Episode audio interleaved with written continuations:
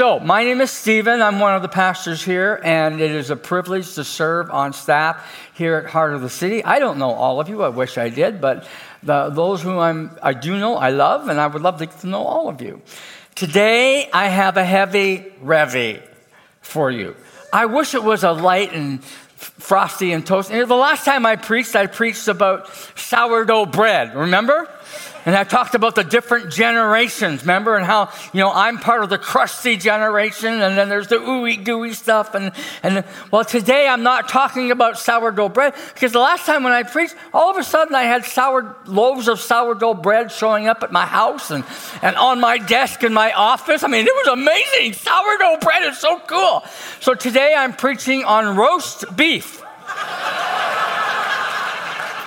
Anybody have any ketchup? Let's have some beef. I'm just kidding. I know, build a bridge. Okay. He who the Son sets free is free indeed.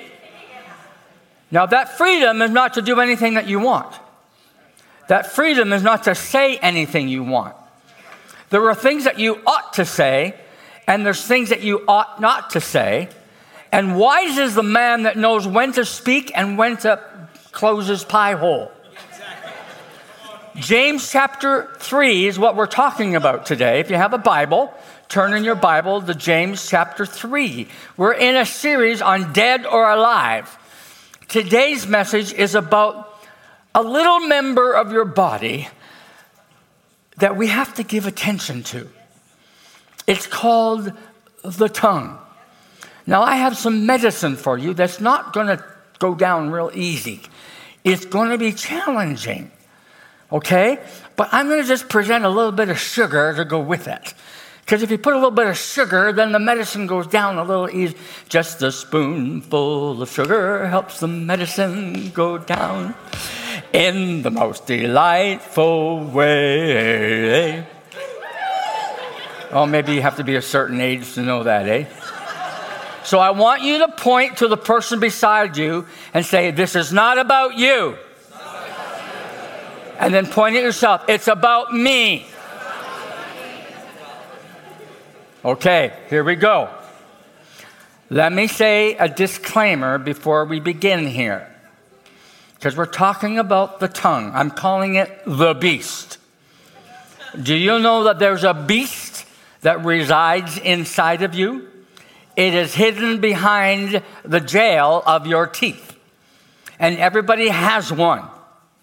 In fact, stick it out. We all have a tongue. So here's the disclaimer Not that I have already attained, or am already perfect, or am already mature, but I press on to make it my own. Not that any of us in this room is perfect with our tongue. None of us in this room are, per- we're all in the same water. We're all in the same boat. We've all misused our tongue, and there's something for us to pay attention to today. 2 Timothy chapter 3 says, All scripture is breathed by God all scripture is profitable for a teaching. So we're going to teach this morning. It's profitable for reproof. For some of us, it's going to be a reproof. It's profitable for correction. Yes, we need correction. And it's profitable for training in righteousness. So, why are all these things important to us? We need to be submitted to it. Why? Because it goes on to say, so that the man or the woman of God may be complete, or that another word may be mature and equipped. So there's something about we do on Sundays and Saturday nights when we gather. We come to a place where we want to equip you for the work of the ministry. We want to equip you to be a mature believer. How many of you understand that none of us have arrived? Now, if you think you've arrived, then we're going to have a conversation. And we're going to have a come to Jesus meeting because you have not arrived. And the more that you say you've arrived, the more we know you haven't arrived. So here's the book of James is important because really the reality of the book is where there is life, there's motion. So the last time you checked, if you're breathing, you're moving, right? So where there's life, there's something happening, there's action. I've heard that bighorn sheep will run towards each other with such velocity, such power, that when they collide, it sounds like a gunshot that reverberates through the mountains. Because there's life in these sheep when they come together. I've heard that Canadian geese, that's my family, because I'm from Canada, eh? Don't be a hoser, eh? will fly in a V for a reason, and their positions in the V are, are all important. And there's a whole uh, Bible series you can do on geese and how that relates to our Christian and spiritual walk. But they can fly for thousands of miles without taking a break because of how they do it and because there's life within them. Sometimes we will keep mementos of things that have life. For example, some of you have an elk head above your fireplace, or a, a moose head, or a, a deer, or an antelope. But I want to tell you something about those heads. They're dead. They have no life. In fact, if they move, there's a problem, right? They have no life. There's no motion. They're not moving. Their life is finished. When your life is finished, there's no movement. Now you have movement, you have life.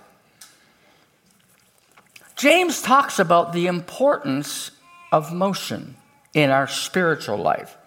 Biblical authors often look to nature for analogies to express a spiritual truth. And James is a master at this, where he gives some vivid analogies of things that we will understand and relates it to a spiritual truth so that we can grasp it and make a transformation in our behavior. It's really, really cool.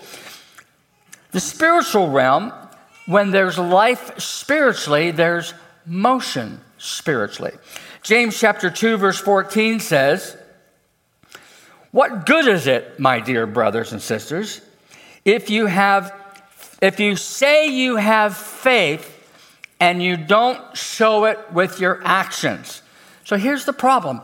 Lots of times we will come to church. It's an old movie. You will be going like this. This is what you're doing. This is what I want you to do. So sometimes we're good at yakking. We're good at exercising our tonsils about what we're going to do and blah, blah, blah, blah, blah, blah, blah, blah, blah, yeah. But this is what you need to do. And just put it into action. Put it into your behavior. Put it into the way you live your life. Because lots of times we come to church and we listen to a message. Oh, Pastor, that was such a good message. Boom, you rang the bell. Boom, you delivered the mail. Boom. And then you go out and do exactly what you were doing before. And there's a point where you need to kind of adopt the Word of God, the truth, and allow it to change your behavior and become more like Him. This is what James is kind of helping us do. The book of James let me give you a little bit of a background because this is very important to get the context before we go into what he tells us in chapter 3. The book of James will challenge you. The book of James will affirm you. Mm-hmm, I'm doing these things right. The book of James will unsettle you. Pastor, I'd really rather you not talk about that. The book of James will convict you. Whoa. In today's culture, there is no absolute truth. Have you noticed that? Someone will say, well, that's, that's my truth. My truth might not be your truth. Honey, I want to tell you something. Truth is truth. If you're flying in an airplane and you don't have a parachute and you jump out of the airplane, one thing's going to happen.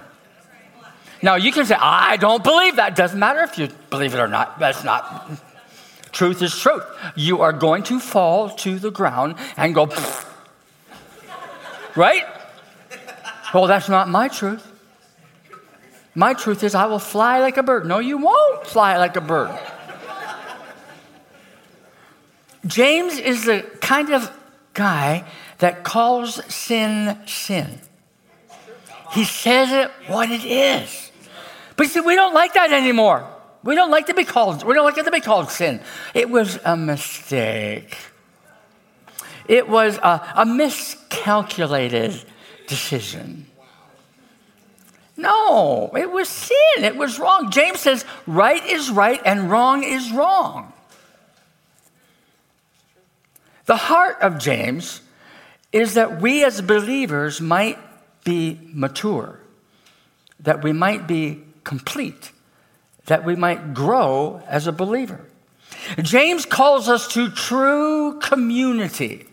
See, there's something about when we accept Christ, that's an individual decision that you make. But growing, we do that as a community of faith. And he calls us to community composed of relationships, real relationships. And you know where you find that in, in our church? You find it in small groups, where small groups can call you out.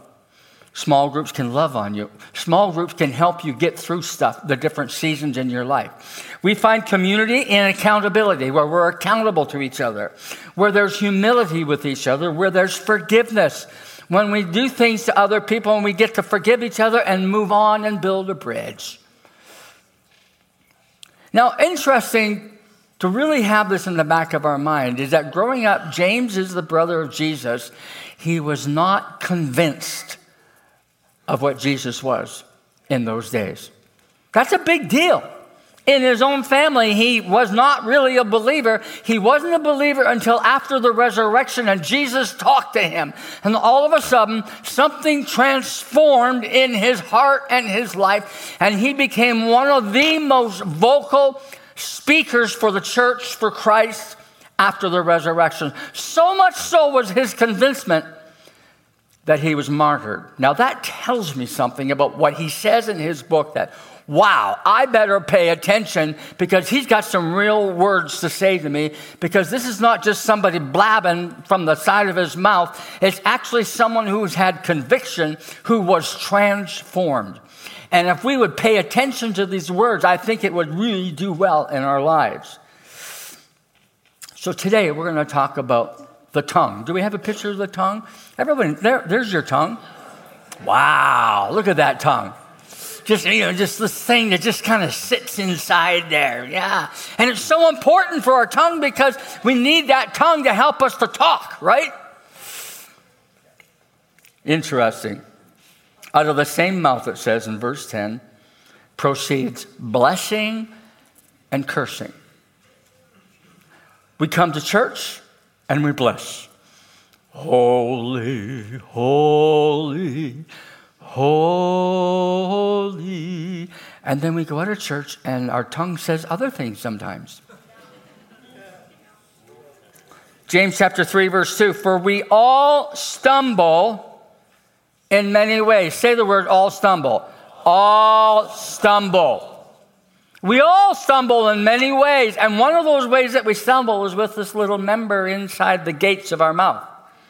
It goes on to say, if anyone does not stumble in his word or with his tongue, he is a perfect man, or he is a mature man who is also able to bridle his entire body. If you can control your tongue, you can control the rest of your body. Wow! Teenage boy was selling a lawnmower. And a man came to him and said, I'd like to buy your lawnmower. Does it run? Oh, yes, it runs just fine. And the man goes down, and he does it a couple times, and it doesn't start up. He says, This lawnmower doesn't work. Are you trying to sell me something that doesn't work? No, oh, I forgot. I you have to cuss when you're pulling the thing, and then it'll start. The man says, Well, bless God. I'm a man of the cloth. I'm a pastor. I haven't cussed in 18 years. I'm not about to cuss to get this thing to work. And the young man said, Well, keep on pulling. It'll come back to you.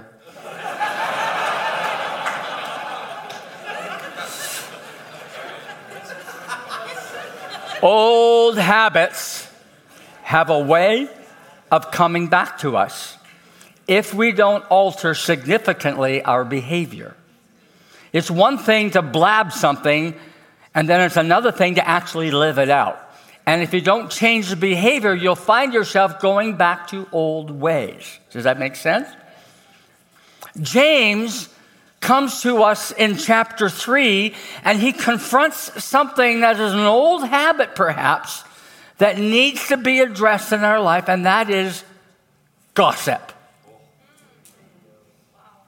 Gossip is a problem that everybody, everybody in this room is guilty of gossip. Uh, can I have my four volunteers come on up to the front?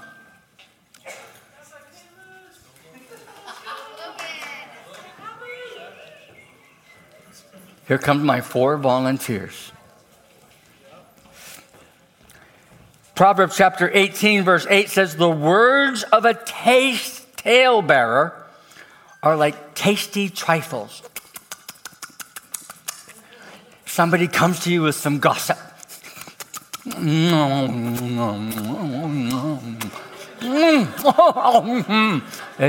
Because we want to hear the goods, don't we? Well, we have a little story here.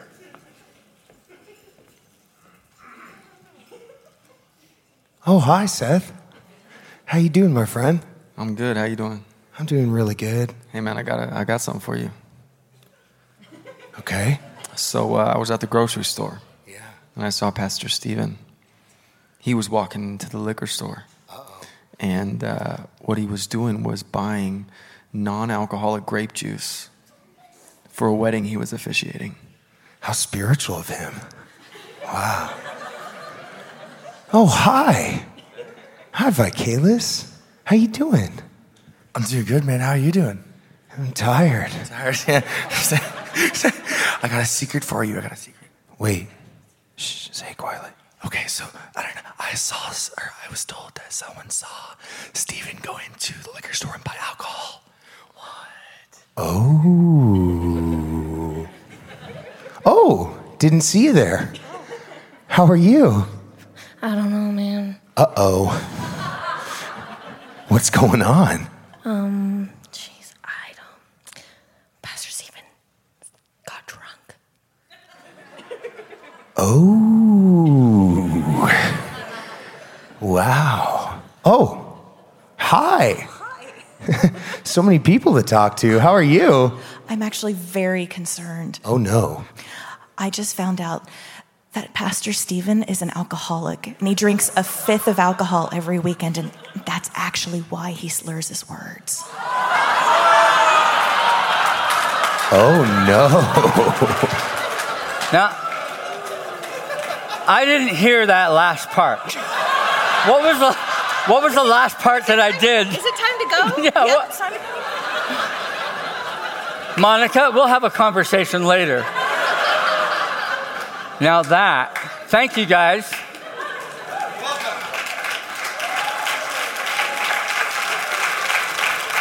That is how gossip works. It sometimes begins with an innocent comment. Oh, I saw Stephen go into the liquor store to get some non alcoholic grape juice for a wedding that he's officiating, to all of a sudden, he's an alcoholic. and how many stories have you been a part of that has begun like that and ends up like that? And a person's reputation, a person's character is ruined because we have entertained part of that conversation. What is gossip? Idle talk or a rumor. It's a he said, she said. It's not something you actually witnessed, but someone said it to you and you carried it on. Especially about a person or about their affairs or about them and what they have done or haven't done. A person who habitually reveals personal or sensational facts of an intimate nature to others. That's what gossip is. Gossip is saying something, even if it's true, with the intent to cause personal harm or damage to someone. and we are all guilty. A gossip is a person who will talk about others with you, and then they will talk to others about you. What's the scope of gossip? James chapter 4, verse 11 says, Do not speak evil of anyone. Ephesians chapter 4 says, Let no corrupt word proceed out of your mouth. we should have a repentance time right now for all of us. Because I can pretty much guarantee that there's been some uh, corrupt words that have proceeded out of our mouth. I remember when, when our kids were little and we were living in Denver, and Lindsay and Luke were in the back seat, and somebody in front of us driving a car did something that I didn't agree with, and I called them a name. I think I called them a dipstick. and Lindsay pipes up from the back, It's not dipstick, Dad, it's dirtbag.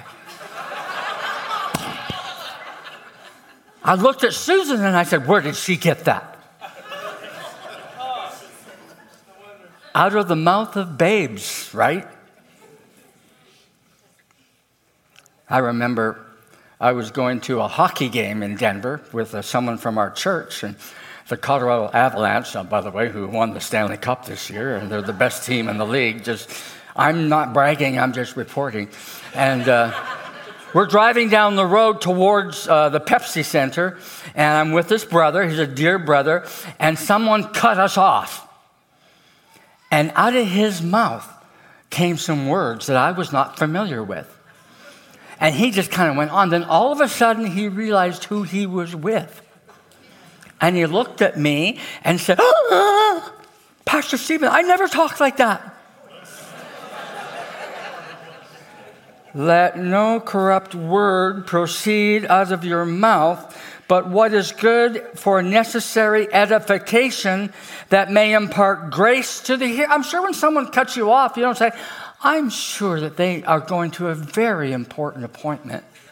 They must be rushing to the hospital. And so, therefore, they had to cut me off. And so, I will extend grace and love and patience to them.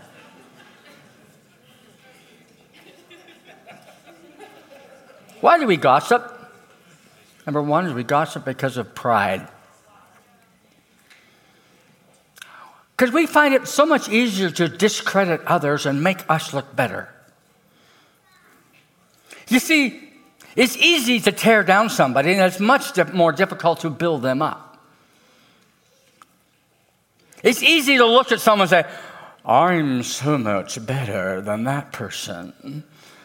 I'm so glad I'm not like them. Wow, holier than thou. Pride also is someone who says, I'm in the know. You see, I'm on the inside track. I know what really happened. I know the whole story. And if you'll come close, I'll tell you everything. There's some pride involved with that. We gossip because of idleness. You've heard of idleness as the devil's workshop. You got nothing better to do than to critique somebody else? How about this? How about if we just take care of our own business and let people take care of their business? Instead of us being a, a, Monday morning quarterback sitting on the bench telling the team how they should do it, maybe we ought to just sit back and just take care of the stuff that we need to take care of. How do you overcome gossip? Romans chapter 12 says, Be kindly affectionate to one another with brotherly love, in honor, giving preference to one another. You know what's interesting about gossip? When someone's gossiping to us, it's an oxymoron uh, because we become afraid to offend, we become afraid to say something to the gossiper in case we offend them. We're so afraid of offending the gossiper. That shouldn't be a problem. Now, that doesn't mean you need to be rude about it. Just you can say things like,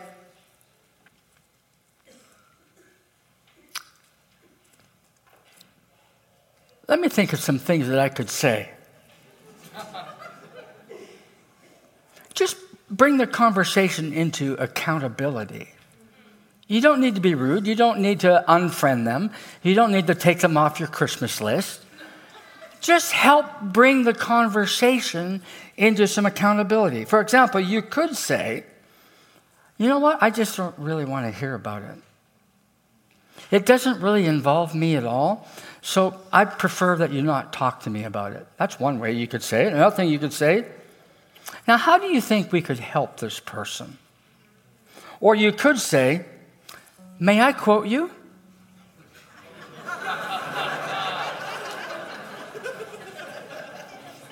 or you could say, if so and so knew we were talking about them in this way, you know, I really think that they would be hurt.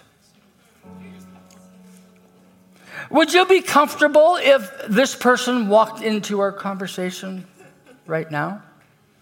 Here's another thing if, if a gossiper knows that you are a garbage can and will listen to the garbage that you're about to give, they will come to you and they will talk to you. If they know that you're not a garbage can, they won't come to you. So, what stink are you giving off? James gives us some practical instruction on taming the beast. Some of the biggest mistakes I make are with my mouth. With my mouth, I have offended my family. With my mouth, I have offended friends. With my mouth, I have offended neighbors and people that I know. The year was 2000. We were planting a church out of Littleton, Colorado, in Parker, Colorado. We had been associate pastors for almost 10 years. And it was the unveiling Sunday where we were going to unveil to the congregation that we were planting a church. We had 15 people that were on our launch team. And this was the big Sunday. Susan and I are sitting in the front row. I'm looking around the room for all of our people, and there's a husband and wife that are not there. And I did a little sidebar conversation with my wife. I said, Where are they? They're not here. Well, they're not with us. I can't believe it. What could be so important that they wouldn't be here for this moment in our church? I mean, they're supposed to be on the team and they're not here. Like, Wow, wow, wow. Call the ambulance. Wow, wow, wow, wow, wow, wow, wow, wow, wow. Well, I got up and preached, and you know, we got sent off, and it was a wonderful thing. Tuesday morning, I'm back in the office, and I get on my phone a little message, and it said uh, from uh, Pastor Stephen, could you come down to the production office? Uh, we have something that I think maybe you want to listen to. Oh, okay. Um, well, apparently, when they were recording the service, um, my microphone, like this, was muted to the congregation, but it wasn't muted for the recording. And so everything I said to my dear wife in sidebar was on the master. And I'm going, mm, no, no, no problem. Just take that out, remaster it. And then, because we haven't fulfilled the orders for the CDs in those days, then no problem. Well, yeah, sort of. But you see, Pastor Stephen, to the launch team, we gave them the CDs right on the spot on Sunday. So your launch team all has the CDs from Sunday and they've got. Oh. I see. So what do you do? Well, get a remastered one, go to their house and exchange it, and don't tell them nothing. But I still know that. So, you know we did? We remastered it, and I went to each home, talked to each couple, each single. I asked them to forgive me for this beast that was uncontrolled. The hardest visit was the last one when I went to the couple that wasn't there. Had no idea why I was there. Went in there, told them what happened, told them what I said, got down on my knees in front of them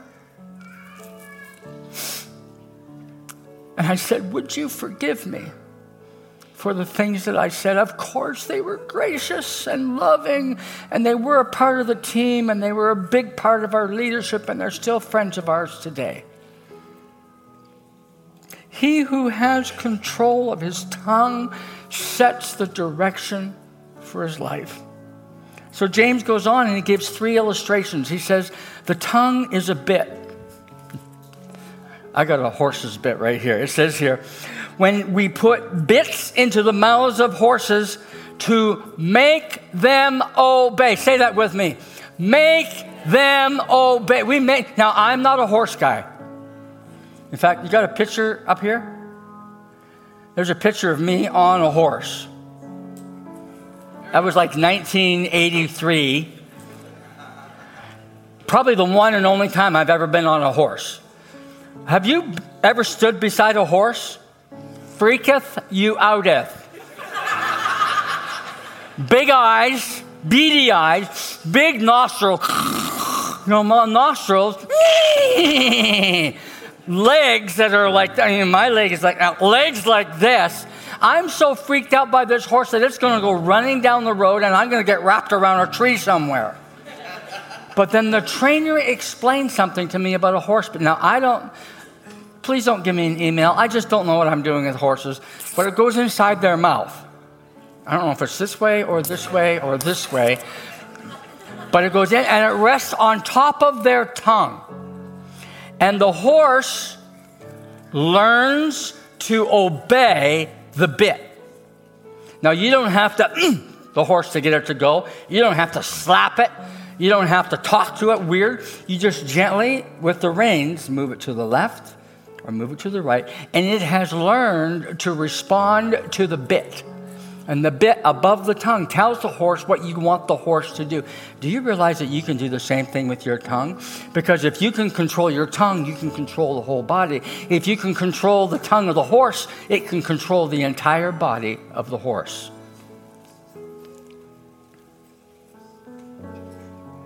The tongue is a rudder.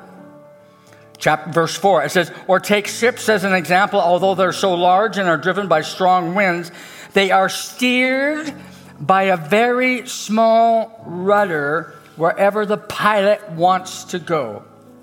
It will fight the winds and the currents of the sea, and it will go exactly where that ship weighing tons, where the pilot wants it to go. So our tongue will guide the direction of our life. Thirdly, the tongue is a fire. Verse 5, it says, Consider what a great forest is set on fire by a small spark.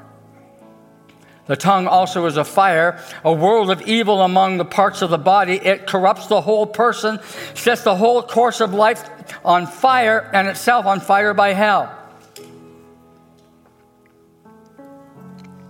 Isn't that interesting how just a little spark can create so much damage? that it destroys forests.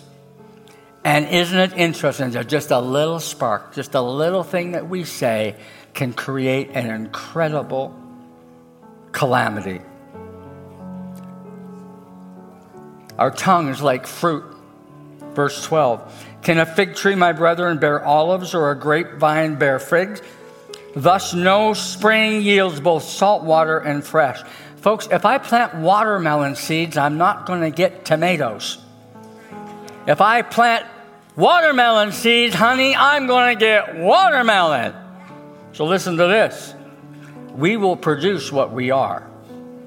A rebellious spirit will reproduce rebellion. A critical spirit will reproduce mistrust and doubt. A sweet spirit will reproduce love and acceptance. Your tongue is an indicator of what's inside. Listen to these scriptures. In fact, you know what? Just close your eyes. Matthew chapter 12.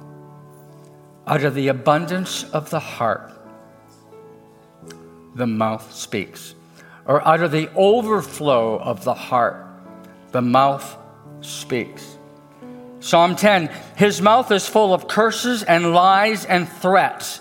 Trouble and evil are under his tongue. Psalm 19 May the words of my mouth May the meditation of my heart be pleasing in your sight, O Lord, my rock and my redeemer. Psalm 37 The mouth of the righteous man utters wisdom, and his tongue speaks what is just. Proverbs 10 The mouth of the righteous is a fountain of life. Proverbs 16 A wise man's heart guides his mouth, and his lips promote instruction. The book of James is really a New Testament book like the book of Proverbs. It is full of nuggets of truth that if we would give heed to it, it would transform our life. So look up at me. How do we get on? How do we move on from here? First of all, if you need to go to somebody and make it right, do it. Go to them and make it right. And when you go to them and you have, if you've been with your tongue, ask them to forgive you. Say the words, Will you forgive me? Here's what not to say. Oh, if I have offended you, would you please forgive me? That's not. That's not asking for forgiveness. That's a cop out. You know that you've hurt them. Go and say, Will you forgive me? And here's the other thing Matthew chapter 18 says, Go to them alone. Don't talk to all your friends and then go to that person. Or go to your friends and don't go to that person. Go to that friend, go to them and make it right. And say, Will you forgive me? Now, if you're on the receiving end of that and someone comes to you and says, Will you forgive me? Do not say, Well, it's about time. I'm so ticked off at you. Yeah, you really hurt me. Yeah, you just devastated. No, don't, don't get that. Why? What does that do? Just be gracious to them and say, Yes, I forgive you. And allow God to bring reconciliation and healing. Do you know what you're going to find yourself doing? Ah. Brenner, give me a second here. This is what's going to happen. You'll be in the shower the next day this is what's going to happen. My chains are gone. I've been set free. My God, my Savior has ransomed me. I don't have the right tune. And like a flood, His mercy rains. Unending love, amazing grace. And like a flood, his mercy rains, unending love, amazing grace. There'll be something let loose in your life. Hold up these three things for me. Anybody got three fingers? This is what I want you to do this week. I want you to give a message to three different people this week. I want you to send them a text, an email, talk to them in person, tell them that you love them, say something nice about them, something that stands out. When you do this, it's just as awesome. The favor of God is with you. I can see the love of Jesus shining through you. I just love this about your character. I love this about, and just, you know what it'll do? It'll do something, it'll transform them. Or do something like what I would do. I would actually get a card and write it with ink. And then there's these envelopes that you put them in, and you stick it in the envelope, and then you write on the and then there's little things that you put up in the corner, and you take it to a blue box. There's blue boxes all over town here. Put it inside the blue box, and it'll get mailed to that person, and they'll get the card. And it will mean something to them. Make a difference in somebody's life. And so I ask you, would you do that? And it'll do something in your life as well. So, thus endeth the lesson the tongue.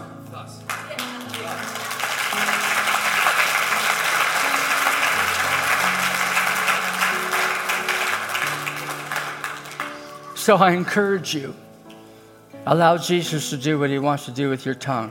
We're not perfect yet. We're still growing and maturing. Allow Him to continue to refine you and make you what He wants you to be.